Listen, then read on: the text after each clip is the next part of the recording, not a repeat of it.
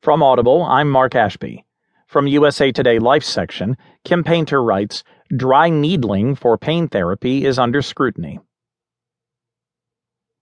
Alex Pierce, 25, took up distance running with great enthusiasm a couple of years ago. Then she developed knee pain so severe that she could not climb stairs. So Pierce, a doctoral student in food science, went to see physical therapist Matt Briggs at the Ohio State Wexner Medical Center in Columbus. He performed deep massages, suggested changes in her running form, and taught her how to exercise her thigh and gluteal muscles to better protect her knees. She believes all of that helped. But Pierce, like a growing number of patients, had another treatment she is convinced helped even more it's called dry needling, and it involves the insertion of thin, non medicated solid needles into muscles or connective tissues. Proponents say it can reduce pain and improve movement. Pierce has had the procedure more than half a dozen times and believes it is one reason she will be able to run her fourth marathon in November. This has kind of changed my life, she says. Testimonials like that are a big reason dry needling has caught on with some physical therapists, athletes, and other patients, Briggs says. But testimonials are not scientific proof. And there, Briggs says, is where dry needling is lacking. While some studies have shown promise, he says, the quality of the evidence is not strong.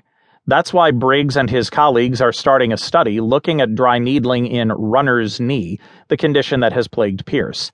Their goal, and the goal of other researchers now looking at dry needling, is to produce results rigorous enough to show whether it really works. For now, here's what consumers should know. Is this acupuncture? Physical therapists say it is not, though superficially it may look the same, says Justin Elliott, Vice President of Government Affairs for the American Physical Therapy Association. For one thing, he says, dry needling as performed by a physical therapist is not rooted in ancient Chinese medicine. There's no talk about redirecting the body's energy flow by placing needles at certain points in the body. Instead, needles are placed directly in problem areas. Elliott says dry needling also is practiced by some chiropractors, naturopathic physicians, and nurses, which puts it outside the realm of any one specialty. Acupuncturists beg to differ. What is being called dry needling is clearly a form of acupuncture and should be done only by professionals extensively trained in that discipline, says Thomas Burgoon, a West Chester, Pennsylvania physician who is president of the American Academy of Medical Acupuncture. He says many acupuncturists do exactly what the physical therapists describe with the same kind of needles. Burgoon's group has persuaded some states to bar physical therapists from the practice. How might it work? One theory is that the needles cause tight muscles to twitch, then relax. The needles may also increase blood flow or set off nerve responses that alter pain perception, Briggs says. Another possibility it's a placebo effect, an improvement triggered by the expectation that a treatment will work rather than by the treatment itself.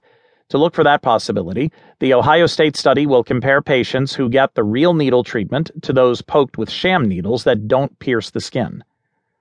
Mark Crislip, an infectious disease doctor in Portland, Oregon, who recently wrote about dry needling for Science Based Medicine, a website critical of alternative medicine, says the version practiced by physical therapists doesn't come with the mystical baggage that accompanies acupuncture, but he says it may well be a theatrical placebo. What do published studies say? It's a mixed bag, Elliott says. In a 2011 review, the Physical Therapy Association rated the evidence for dry needling a 3 out of 5 based on the best studies. A formal analysis of 35 traits on acupuncture and dry needling for chronic lower back pain was published by the Cochrane Research Group in 2005. It found they may be useful additions to standard treatment, but it said higher quality studies were needed. What are the risks? Needling can produce minor bleeding and some soreness, but in trained hands and with the use of sterile needles and gloves, it's a very safe procedure, Briggs says. In rare cases, deep needling can lead to a punctured lung or injuries to nerves and blood vessels, and acupuncturists fear non specialists will be more likely to make such mistakes, Burgoon says. Will insurers pay for this? Many will not. Charges for patients can range from 10 to $75 per session, says Edo Zylstra, CEO of KinetaCore a company